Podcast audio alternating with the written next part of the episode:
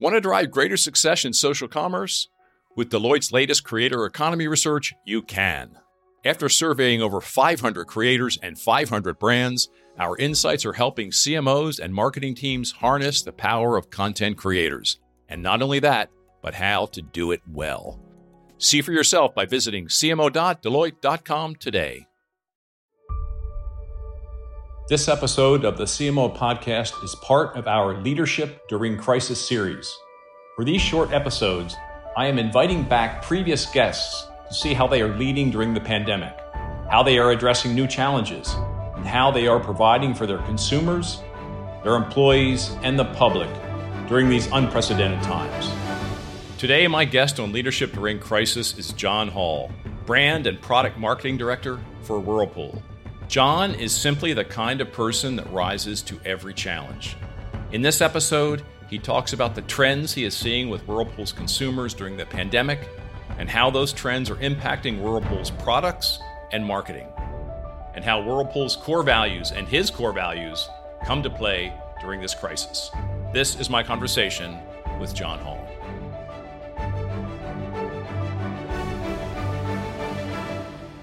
Jon, welcome to the CMO podcast.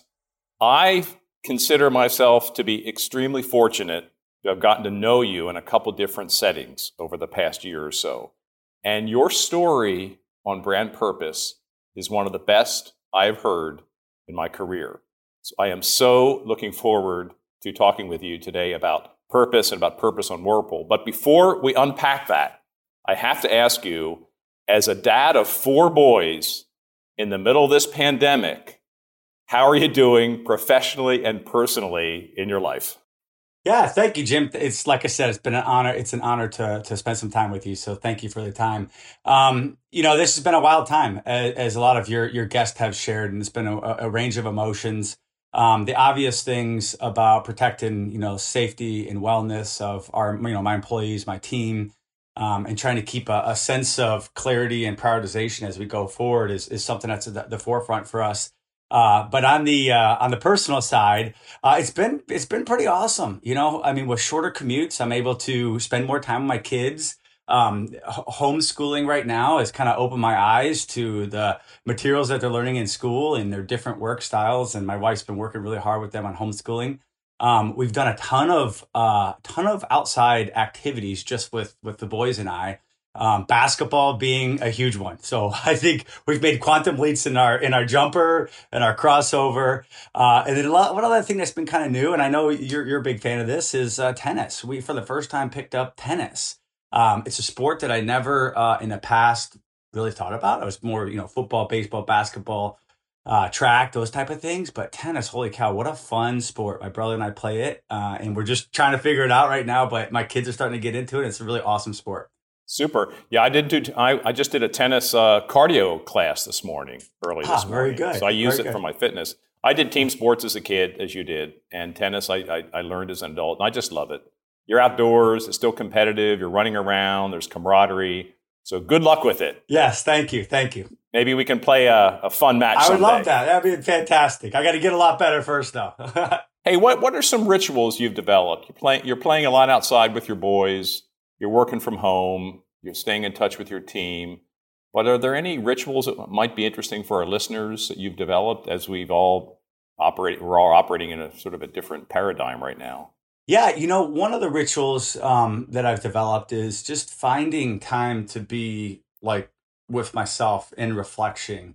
Um, and you know, you know, pre-COVID, if you think about it, like we're so on the go, we're constantly moving from one thing to another. You, a lot of times, you don't have the time to sit back and reflect. And so that's been really neat. I find myself sitting in my office between Zoom calls, just sitting there staring at the wall, and I got a whiteboard, and I just kind of start writing. So I'm a dreamer, so that gives me a chance to dream a little bit. So, so I love that part. That that's a ritual. Uh, certainly, working out, as as many of your your audience members have have shared, working out is uh, critical during this time period, just to keep that that the the mind balanced. Um, and then getting outside, just get once you that sun hits you. If you you know if your office is on the inside, just just getting outside, get some of that fresh air. You know, we're we're in the Midwest, so we've been dealing with some colder weather. So now it's starting to heat up and really getting outside and getting hit by that sun and hearing some of the kids outside playing is something that I look forward to daily. So, with your team, any rituals with your team at work that you'll carry over? You're talking about thinking more, reflecting more, getting outside. Yeah, with my, well, you know, with my team, one of the things that that honestly kind of dates back to some of my experience in the army is right now in the in the face of uncertainty is the importance of communication.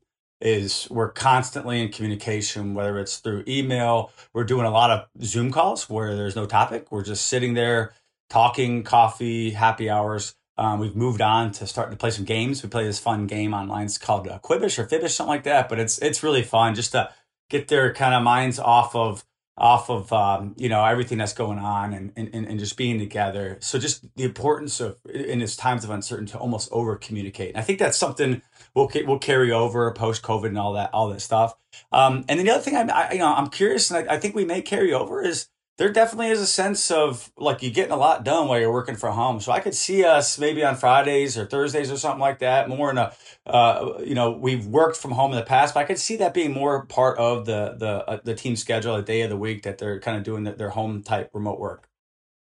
You're the largest home appliance company in the world.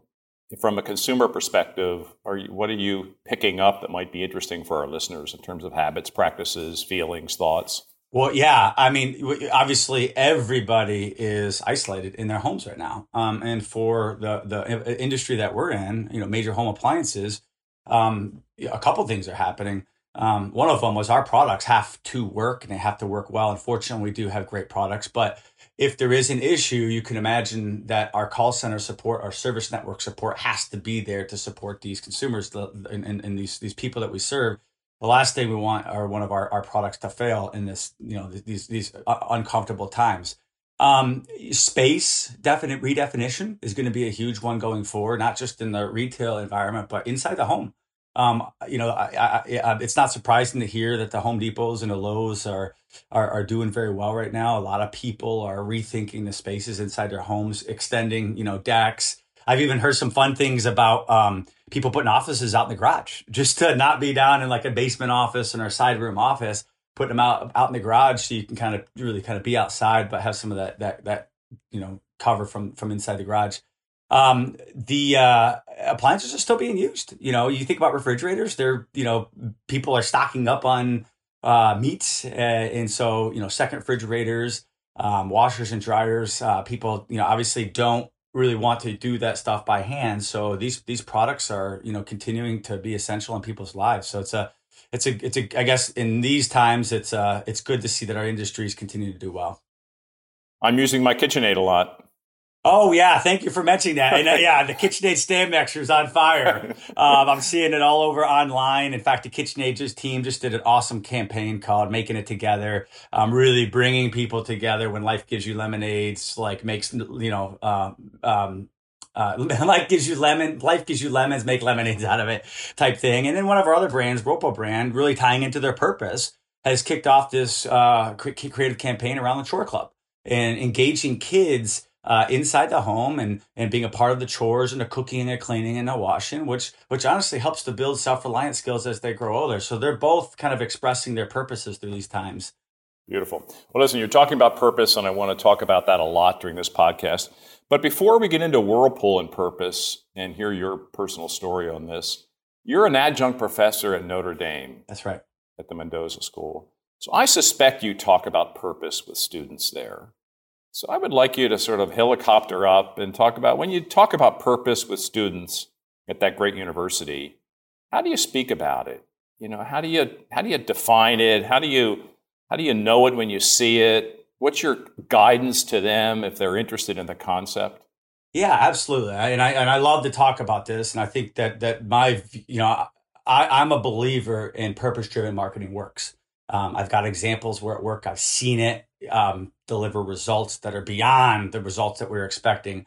Um, so that's a big part of the class that I teach. Um, we focus on um, um, creating a, a, a, situational analysis of the industry you're competing in, and then starting to build your brand foundations and, and getting to brand leadership, and and then translate and doing that first, and translating that into developing products and services.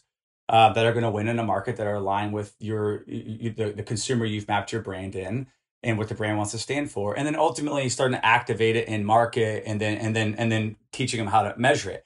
But at the core of everything that that i'm teaching down there is this idea that purpose driven marketing is what should drive the entire business drive the entire bill, uh, p&l drive the marketing mix and so, you know, at the the bare bones, we all know that purpose is like what your brand or you as a person or or an organization stands for. It's their existence. You know, we've seen the Simon Sinek work, and you know, it's awesome. Um, and a lot of brands do that, and they work with the creative agencies and they build these beautiful purpose statements, and then they put them on paper and they sit there. And that's one version of it, and that's the version that that I don't teach at Notre Dame the version I teach is when you turn it alive in your organization and you partner with the you know the executive leaders in your organization across the different functions and you get buy-in and ownership and um, they champion it forward. And then we start to take the purpose that the brand wants to stand for and apply it into the positioning. And the positioning translates to the services and products you're offering. I've even seen our purpose impact our pricing decisions our, our channel decisions our um, our showroom decisions uh, our recruiting, our retention, our engagement, all that stuff. And as it starts to find its way there, you start to see people act and behave and walk inside your organization differently uh, in line with that purpose. And when you nail that, the results come. Like the hardest part is the getting your getting it seated inside your organization. And when you get that, the results come and people go above and beyond and people want to be a part of something because it's bigger than themselves. And that's that's what we're trying to teach in the setting at Notre Dame. And we use real we'll take real like live brands and try to rewrite their purpose statements on what they should do to grow their business and drive it drive it through the business. But it's it's fun. It's it's exciting to see them see it come to life in that academic environment because I didn't I didn't get it in schooling. I kind of learned it from folks like you and Chris Kempczinski when I worked for mm-hmm. Kraft Foods over time and was able to start to apply it in the Whirlpool setting. Yeah. What would you say is the key to success for today's CMO? If you said data, you wouldn't be the only one.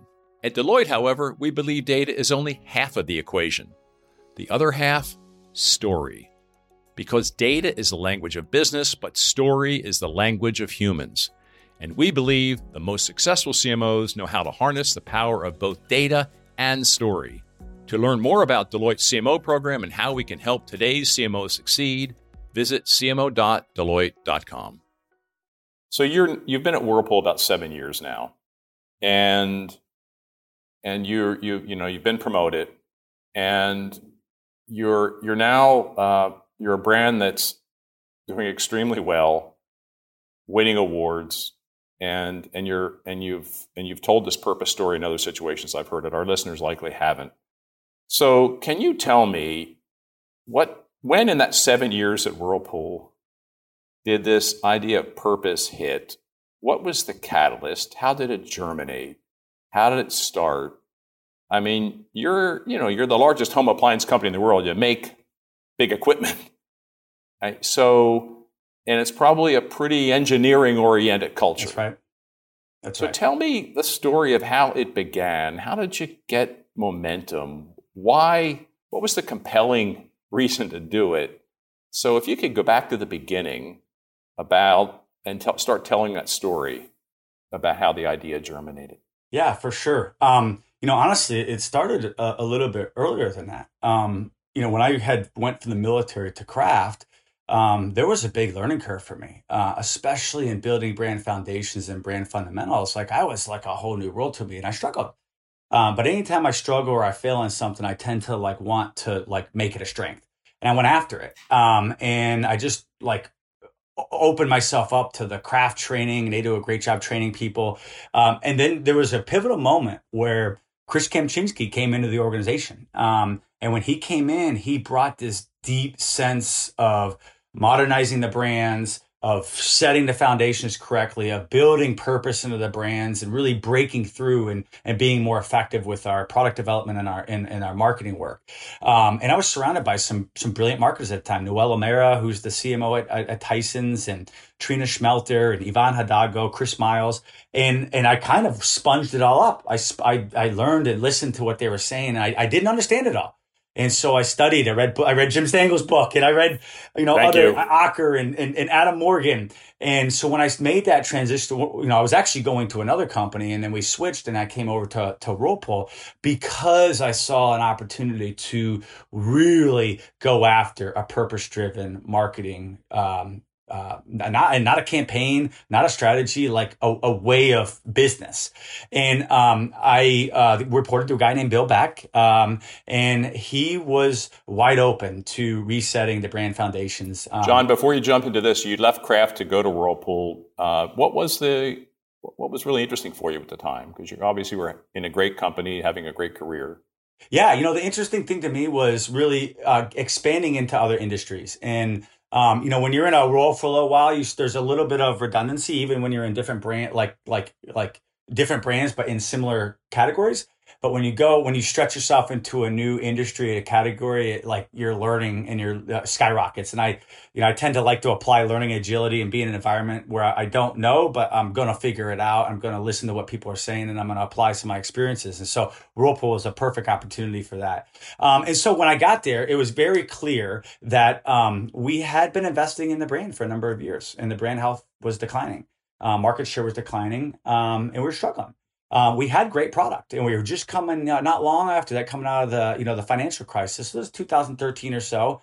Um, and the organization was shifting from to a more marketing led brand led organization. And so i got to be a part of that transition. It was awesome to watch and they're very successful now because of that transition. And they've made great gains um, but for Whirlpool in particular, uh, we knew there was something incredibly powerful that no appliance brand had unlocked. These products sit in people's homes.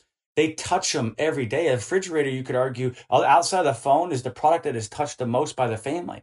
And so um, we had really the brand strategy was all off. It was it was mapped into um, you know heavily influenced by you know engineering and, and, and trade expectations. It wasn't really aligned with like the true organic heritage of the brand.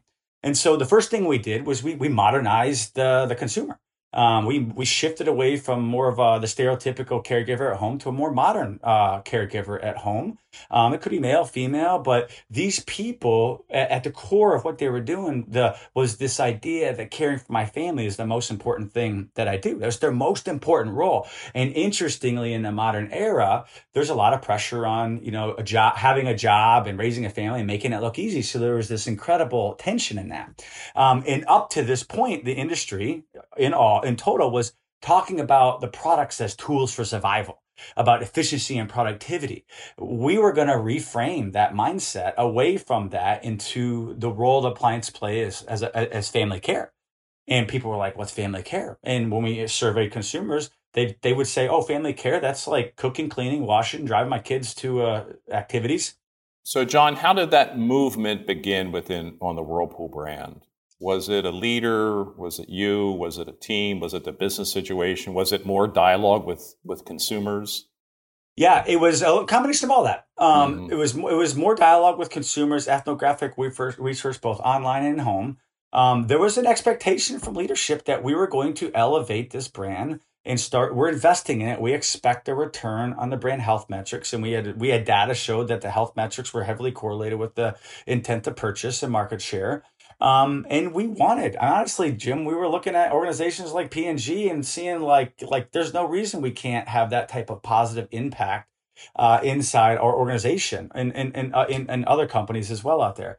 Um, and then, um, um, you know, we, t- another thing, here's a telltale sign when your own internal employees are constantly giving you feedback of what you're doing wrong and why things aren't working and what they think of the, the brand, you got a problem.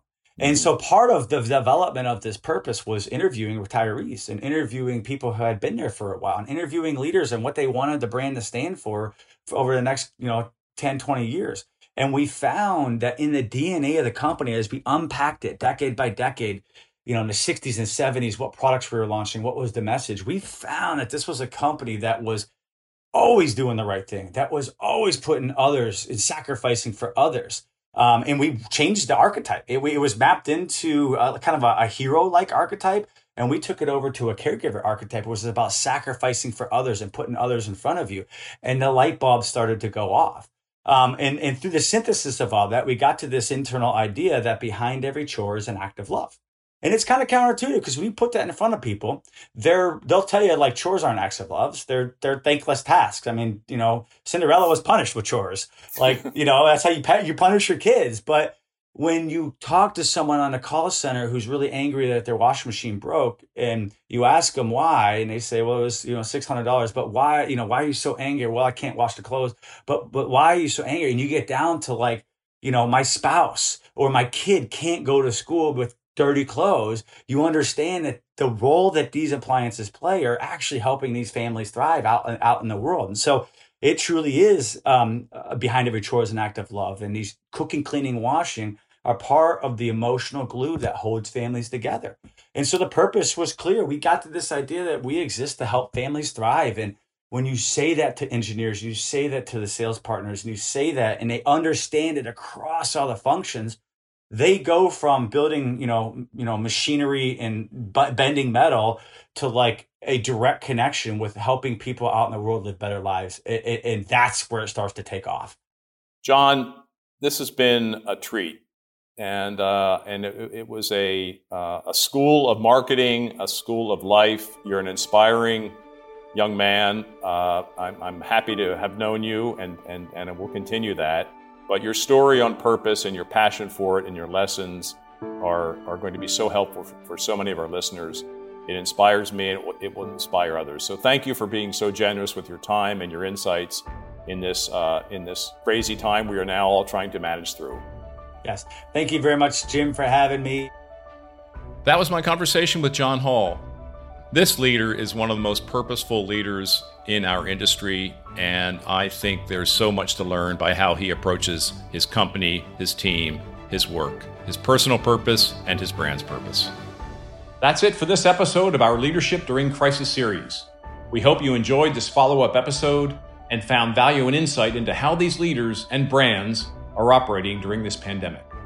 If you found this episode interesting or helpful, I would be so grateful if you shared it with your friends and if you gave the show a five star rating on Apple Podcasts or wherever you listen. Subscribe to the show and get notified every time we publish a new episode. The CMO Podcast is a Gallery Media Group original production.